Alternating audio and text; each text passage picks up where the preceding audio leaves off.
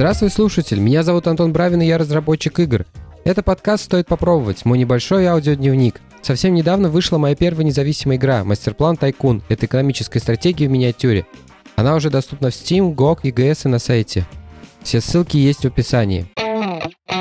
Я теперь, конечно же, вас задолбаю, но мне попал в руки выпуск Мира Фантастики за 2016 год. Ну, как попал, я его заказал. Это очень прикольный артефакт. Во-первых, там идет диск в комплекте, а на диске есть фильм. Я думаю, права там на все лицензированные, но там фильм какого-то 68 -го года. В общем, даже не знаю, где его сейчас можно посмотреть. Вообще, кстати, у меня была идея купить внешний сидером, потому что раз как будто в год что-то происходит. Для такой же примерно цели у меня есть э, внешний картридер. Журнал тогда был совсем другим. Это было то, что называется фанзином. Это я только когда прочитал примерно понял, в чем суть. А, суть примерно в том, что если вы смотрели теорию большого взрыва, когда там ребята спорят, кто сильнее, Тор или Халк, или что-нибудь из этой серии. Вот, по сути, это журнал был про это. Там выпуск, собственно, открывается со статьи, которая э, проводит аналитику э, того, кто победит, Железный Человек или Капитан Америка в еще не вышедшем тогда фильме э, «Противостояние». В общем, очень умилительно.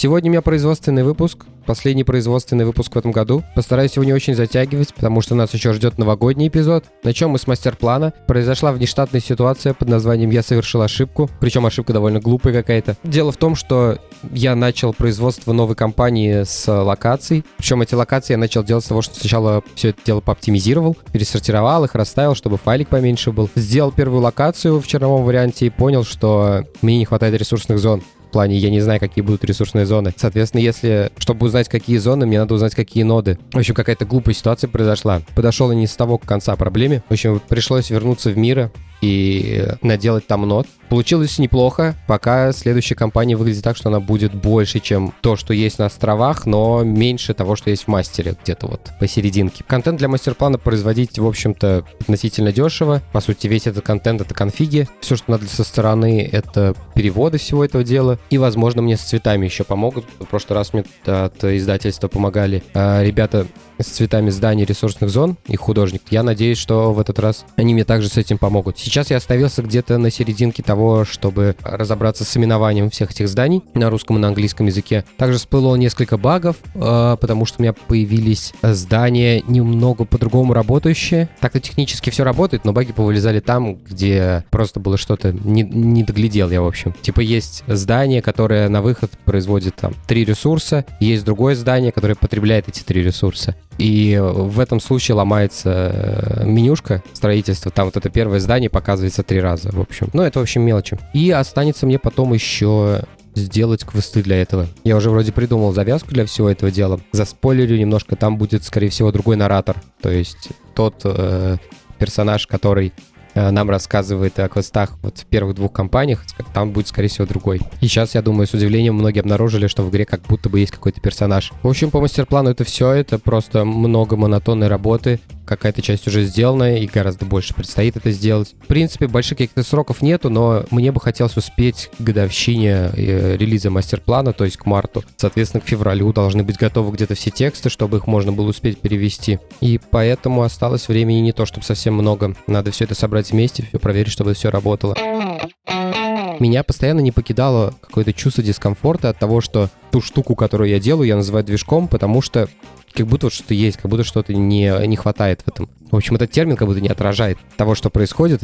Я понял, что это не движок, а фреймворк. Вот это самое честное название того, что из себя представляет амулет сейчас. И я думаю, таким он и будет в обозримые годы, а возможно и вообще всегда. Поэтому давайте я его теперь буду называть фреймворк. Это будет гораздо честнее. Не то, чтобы я хотел кого-то ввести в заблуждение, просто я сам до этого не нашел более подходящего термина. Вот и все. Итак, разработка нового прототипа продолжается. А, происходит все это очень небыстро. На этой неделе я занимался тем, что впихивал конфиги внутрь фреймворка и внутрь игры, соответственно. Проблема тут в том, что в отличие от Unity у меня нету инспектора, нету как бы вот этой вот графической штуки, куда я могу какие-то данные повбивать, как-то ее покастомизировать. Но и в целом мне ее не то, чтобы очень хотелось бы иметь, на самом деле. Я уже как-то приходил в подкасте к таким выводам, что хочу попытаться использовать какие-то простые ресурсы, там, текстовые или JSON. Это как будто бы немного разумней в моей ситуации. И поэтому я придумал такую схему, что я буду использовать Excel, ну или его любое другое совместимое что-то, потому что Excel по большому счету закрывает те потребности, которые возникают при работе с данными внутри игры. Потому что в том же инспекторе каждый раз приходится, по сути, воспроизводить этот самый Excel. У нас есть какая-то э, сущность, которой нам нужен конфиг. В этом конфиге есть какие-то там условные секции, которые содержат какой-то key value или какие-то более развесистые структуры. Но всегда это, по сути, просто какое-то дерево с данными. И уж если захочется, там есть такие штуки, как можно какой-то функционал туда прибить на кнопки. Ну, типа, у меня, например, в мастер-плане есть волшебная кнопка, которая перезапекает все конфиги. А, там есть множество конфигов, в которых есть какие-то зависимости, какие-то списки. И все это, короче, при нажатии одной кнопки пересчитывается заново. Мне кажется, века времени я сохранил примерно, когда принял решение сделать эту кнопку. Но возвращаемся назад. Итак, у меня есть Excel, в котором я хочу хранить какие-то данные. Еще одна из прелестей Excel а, которую я хочу попробовать, она состоит в том, что можно попытаться делать в этом же самом документе аналитику прогрессий. То есть у меня есть какие-то данные, на которых будет работать игра, там, дамаг от пушки, скорость движения персонажа, там, с, э, вероятность спавна моба или еще что-то. На основе этого, теории, можно попытаться сделать какие-то таблички, в которых будет видна прогрессия того, как будет прогрессировать игрок в зависимости от времени, насколько ему будет тяжело и легко, и попытаться, соответственно, через изменение всех этих конфигов как-то прийти э, к тому виду сложности, э, который, который будет работать. Это пока задумка, потому что здесь как бы не то, чтобы это проблема написания кода, это больше проблема такая аналитическая. Я понятия не имею, хватит ли у меня для этого мозгов или нет, но как минимум книжка у меня есть какая-то по этой теме, может быть, поможет. Итак, вот у меня есть Excel-документ, э, как мне получить эти данные в игре? Очевидно, что, скорее всего, их придется перегнать в JSON. С этим проблем, ну, в общем-то, никаких нету. Это делается там пятью строками на питоне. Но дальше начинается веселье. Веселье заключается в том, что для этого JSON мне нужна модель, чтобы ее распарсить. Ну, вроде как можно парсить без модели, конечно, но это все очень как-то, не, не знаю, ненадежно, не... это не мой путь абсолютно точно. С учетом тех фактов, которых я расскажу далее. Так вот, я хотел бы получать модель, э, чтобы эта модель сразу была у меня внутри проекта, потому что сейчас стадия внедрения всякого нового, и каждое изменение этой Excel руками делать эту модель из нее, каждый раз это не, не очень вообще весело. А тут постоянно какие-то поля добавляются, убираются, меняются типы, еще что-то, и просто нажав одну кнопку, я получаю и JSON, и модель к ней. Очень удобно. Но я намучился с этим, с генерацией модели, потому что я все это начал делать на питоне. Во-первых, я вот уже а, несколько раз делал отсылки э, к каким-то документалкам, еще к, веб, э, к чему-то, к вебу, каким-то вещам, которых я недавно как-то пересек, про страдания веб-разработчиков. И тут я пострадал сам, потому что, ну, не то чтобы я каких-то сложных вещей хотел, по сути, все, что я делал, это там перебирал в каких-то циклах какие-то дикшенери, но даже райдер не помогает на самом деле код писать, потому что из-за того, что язык не типизированный, типов нет, он ничего не понимает э, того, что перед ним за объект, через раз угадывает, э, периодически там ты вроде пишешь какой-то какой метод от э, типу дикшенери, говоришь там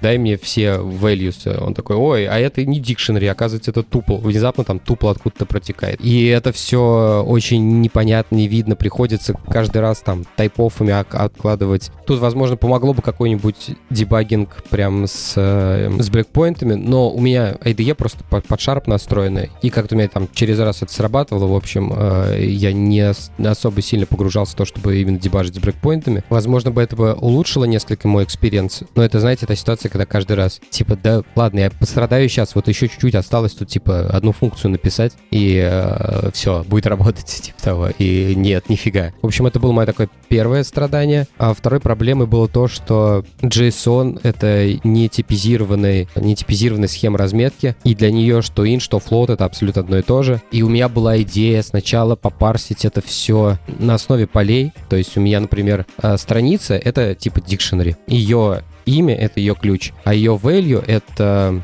вложенный дикшенери, где первая колонка это ID в этом вложенном дикшенери, а э, все остальные поля это его value. И из-за того, что это как бы, ну, там много всяких сущностей в этой, э, в этой таблице, там, например, список оружия, да, то есть у нас э, у, у этого списка будут одинаковые поля у каждого элемента. Мне в схему э, надо этот э, каждую эту сущность, э, определить типы, как, какого типа будут эти поля. И я сначала такую штуку сделал. Э, я пробегусь по всем значениям, всех распаршу, определю каждый тип, и на основе этого как бы этот тип в модельку и впихну. У меня там сложных никаких типов не было, буквально там int, float и строка. Не уверен, что мне понадобится что-то еще. Э, ну, скорее всего, понадобится, но это уже будет как будто бы сильно позже. Так вот, была проблема с этими инт, интами и флотами. Условно, у нас есть поле, которое отвечает за скорость передвижения персонажа, и оно, скорее всего, должно быть флотом, потому что мы захотим, например, увеличить скорость движения там, на 10%. А само число более-менее, скорее всего, будет привязано к размерности, к юнитам, к тому, как это работает на экране. Соответственно, мы не можем взять какое-то большое число и приближать к нему там сотни какие-то. Так вот, хочу я, значит, сделать это поле флотом, но у меня вот базовая скорость э, там у персонажей, например, 5 и 3. Ну, у двух персонажей э, у одного 5, другого 3. И, соответственно, когда ты пытаешься это распарсить, это ну и то, и то, и то, инты. В Excel есть типы полей, э, или что-то такое, ну, то есть типа ячеек. И там, когда ставишь вместо общее число, он и добавляет два нолика. Но когда мы это экспортим, там уже на стороне Python еще до парсинга это уже просто обрезанные числа обычные. То есть где-то там что-то обрезается. Я даже не уверен, в каком месте. Так вот, сначала я сделал такой вариант, что я предположил, что, наверное, в этой табличке рано или поздно появится какой-то нормальный флот, типа там 2,5. И я пробегаюсь по всем value, нахожу этот флот, если он там есть, и э, делаю э, весь тип, привожу к флоту. Но, естественно, в тех данных, которые есть у меня сейчас, там только инты. Ну, вот так сложилось. И э, моделька у меня генерится с интами. А, естественно, туда-сюда гонять эту модельку, в смысле, то она станет флотом, то интом, это как бы стрёмное занятие у тебя, то есть постоянно будут перескакивать типы в коде. В общем, глупое решение оказалось, и в итоге я пришел к тому, что я сделал типизированный Excel. то есть у меня над каждой колонкой, э, над каждым видом вот этим данных просто написано имя этой колонки, типа base speed, двоеточие, ее тип, флот. И вот так оно в итоге сработало. Я тут недавно встречался на, с коллегами на распитие алкогольных напитков. В общем, они мне пытались подсказать такую тему, что э, в Sharp есть коды генерации встроенные, и что я как бы не воспользовался ей. Я до конца не понял их доводы, потому что мне хотелось, чтобы у меня это все происходило до компиляции, и, соответственно, я мог это сделать как-то отдельно. Питонский скрипт. Я просто правлю конфиг, запускаю скрипт, все. Данные, а главная модель обновлена. Тут, соответственно, насколько я понял после употребления некоторого количества алкоголя, что там было два варианта, типа либо просто на шарпе собрать есть бинарники, потому что шапа нету, насколько я знаю, интерпретируемого режима. Соответственно, мне надо скомпилить это во что-то, в какие-то бинарники. Но так как я и на маке, и на винде работаю, еще каждый раз эти бинарники по две операционки собирать, но это точно нет, это абсолютно ненужный геморрой. Или был еще второй вариант сделать это на прибилде, условно, когда мы собираем проект, э, каким-то шагом предварительным э, создать этот класс, положить, и тогда он будет уже компилироваться. Что-то подобное в Unity периодически мы делаем. Какие-то вещи на пребилде, на постбилде. Вот изменение локации у меня это как раз на пребилде происходило. Или подмена DLL на постбилде. Но здесь это тоже, мне кажется, странным решением, потому что вот я изменил какие-то данные в табличке, и у меня, например, появилось новое поле, и я хочу к этому полю уже как бы код писать, обратиться, а у меня его нет. То есть мне придется, изменив данные, нажать скомпилировать код, он скомпилируется, и тогда у меня этот класс появится, тогда я могу продолжить писать. Но это как бы странный pipeline какой-то, неестественный, по-моему. В общем, поэтому я пока там, где вот я есть, не знаю, пока вроде работает, но выглядит немного костыльно, вот эта вот э, генерация модельки. Я попробую ее сделать более какой-то универсальной. В принципе, когда когда вот я ушел от этого вот парсинга value test, э, я уже на полпути к этой цели. Но тут мне надо больше понимать, какие мне еще виды понадобятся, потому что у меня там есть, типа, нюансы, если у меня в ячейке какая-то штука э, ее попытается распарсить JSON парсером питоновским, он ее распарсит в какой-нибудь array, например. И вот что там дальше произойдет, уже не очень э, очевидно. Вот. Я не знаю, в каком виде и нужны ли мне будут array. В общем, когда я более-менее буду понимать, как структурировать этот Excel, тогда, в принципе, закончится эта эпопея. Ну ладно, тут игра стоила свечи, э, я не сомневаюсь. А когда с этой эпопеей я разобрался, у меня появилась другая проблема. Это то, как мне э, достучаться до этого JSON. Дело в том, что в игровых движках, э, что в Unity, что в Godot, что даже в MonoGame, э, используются resource pipeline ы. То есть э, мы не можем просто так взять, положить файлик в э, какую-то папочку, и оно все магическим образом заработает. Э, связано это с тем, что это все компилируется, и, соответственно, нам надо как-то куда-то положить этот файл, чтобы он попал в build. Существует несколько вариантов. Вот в Unity, например, есть предефайненные импортеры для определенного количества каких-то типов, там, не знаю, mp3, текстурка. В Godot примерно такая же история. И когда мы собираем build, они это каким-то образом куда-то внутрь бинаря пакуют. Э, всегда есть какая-то отдельная папка, ну, в Unity это streaming assets, а в Godot не знаю, но наверняка она тоже есть. Это папка, которая, по сути, будет скопирована рядом с build ом. Там разные причины есть, почему так делается. Э, может, мы хотим юзерам дать э, доступ к этому файлу. Возможно, это этот вид файла не очень хорошо сжимается, или вообще мы не хотим там тратить время на то, чтобы его туда засунуть в бинарь. То есть, ну, представьте, если у нас, например, игра типа World of Warcraft, и там вот эти кат-сцены красивые. Если мы будем при компиляции каждый раз пытаться их засунуть внутрь бинаря, мы миллион времени потеряем. Зачем, если они уже как бы в том в готовом виде лежат просто, и система сборки их просто скопирует, и все. В общем, разные есть причины, почему э, такая папка существует. Но я не мог, естественно, использовать ни то, ни, ни то, ни другое, ни тот, ни другой подход, потому что они движкозависимые, ну, то есть, типа, каждый движок реализуется самостоятельно. Я хотел это сделать как-то внутри шарпа, и, в общем, у меня получилось такое немножко странное решение. А, выглядит оно так, что я имбежу э, эту, этот JSON-файл внутрь билда, ну, как, собственно, делают это движки, но средствами см- самого шарпа. И это работает для Godot, для Unity, скорее всего, это работать не будет, потому что э, Unity использует другую систему сборки, они обещают MS Build, который будет когда-нибудь год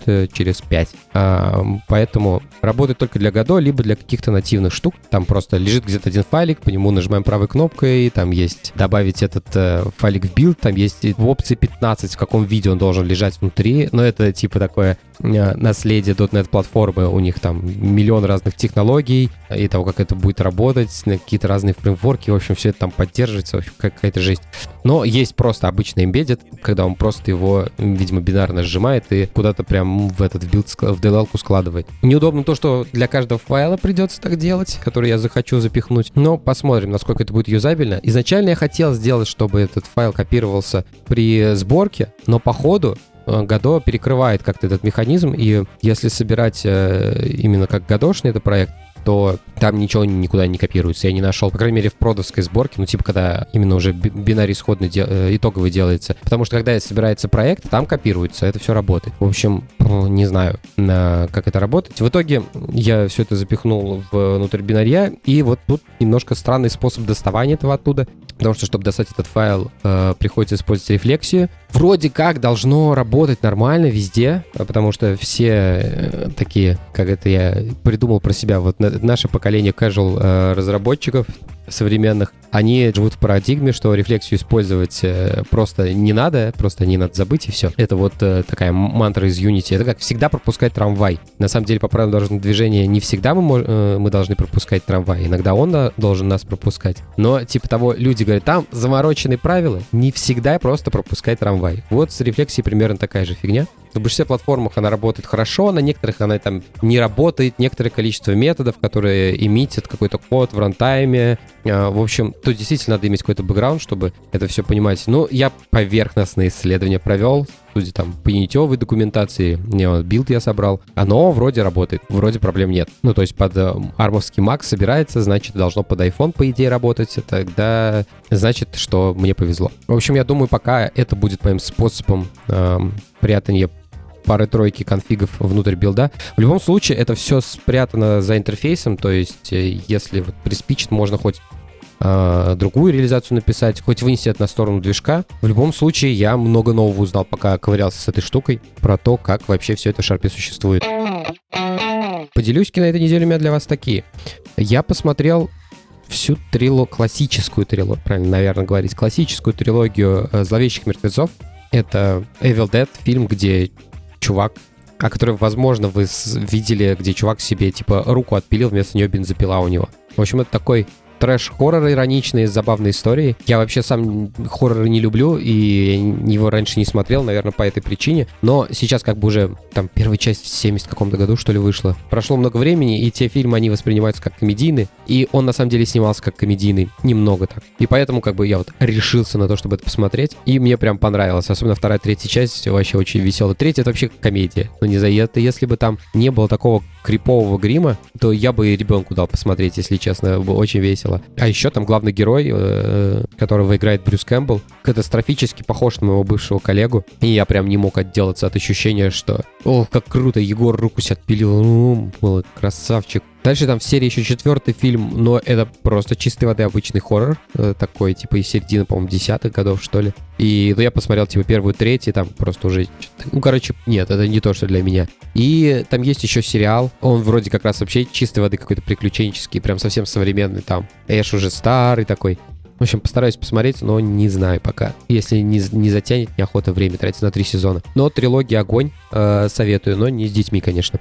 И еще наткнулся на закладках у себя на канал э, Андрея Загудаева. Это человек, который был одним из отвратительных мужиков. Это подкаст такой и сайт бывшей гражуры. Э, в общем, э, чувак очень хорошо разбирается в истории кинематографа. Ролики он делает э, не очень часто, но если в этом деле не эксперт, то, ну, не знаю, прикольно их смотреть. Лена сказала, что нудновато немного. Мне, мне прям понравилось. Там много кадров прикольных, и никакой ребенок не кричит, не визжит что уже, несомненно, конечно, большой плюс. Ссылку я оставлю в описании, там десятка-два видосов по э, истории Голливуда, про историю фильмов, но очень круто. Итак, мы подошли к концу, а это значит пришло время сказать спасибо ребятам, которые поддерживают этот подкаст на сервисе Boosty. Это пользователи Константин Молчанов и Сергей Иванов, а также несколько ребят тиром пониже. Спасибо вам большое. Если вы тоже хотите поддержать этот подкаст или поддержать меня, можете это сделать с помощью сервиса Boosty, ссылка будет в описании. А на этом у меня все. Спасибо, что были со мной на протяжении всего выпуска. Ставьте оценки, оставляйте отзывы на тех площадках, где вы слушаете подкаст. Тогда его смогут услышать большее количество людей. Также, если вам понравился этот эпизод, расскажите о подкасте своим друзьям. Я буду за это вам очень благодарен. Такие дела. До следующего выпуска. Пока.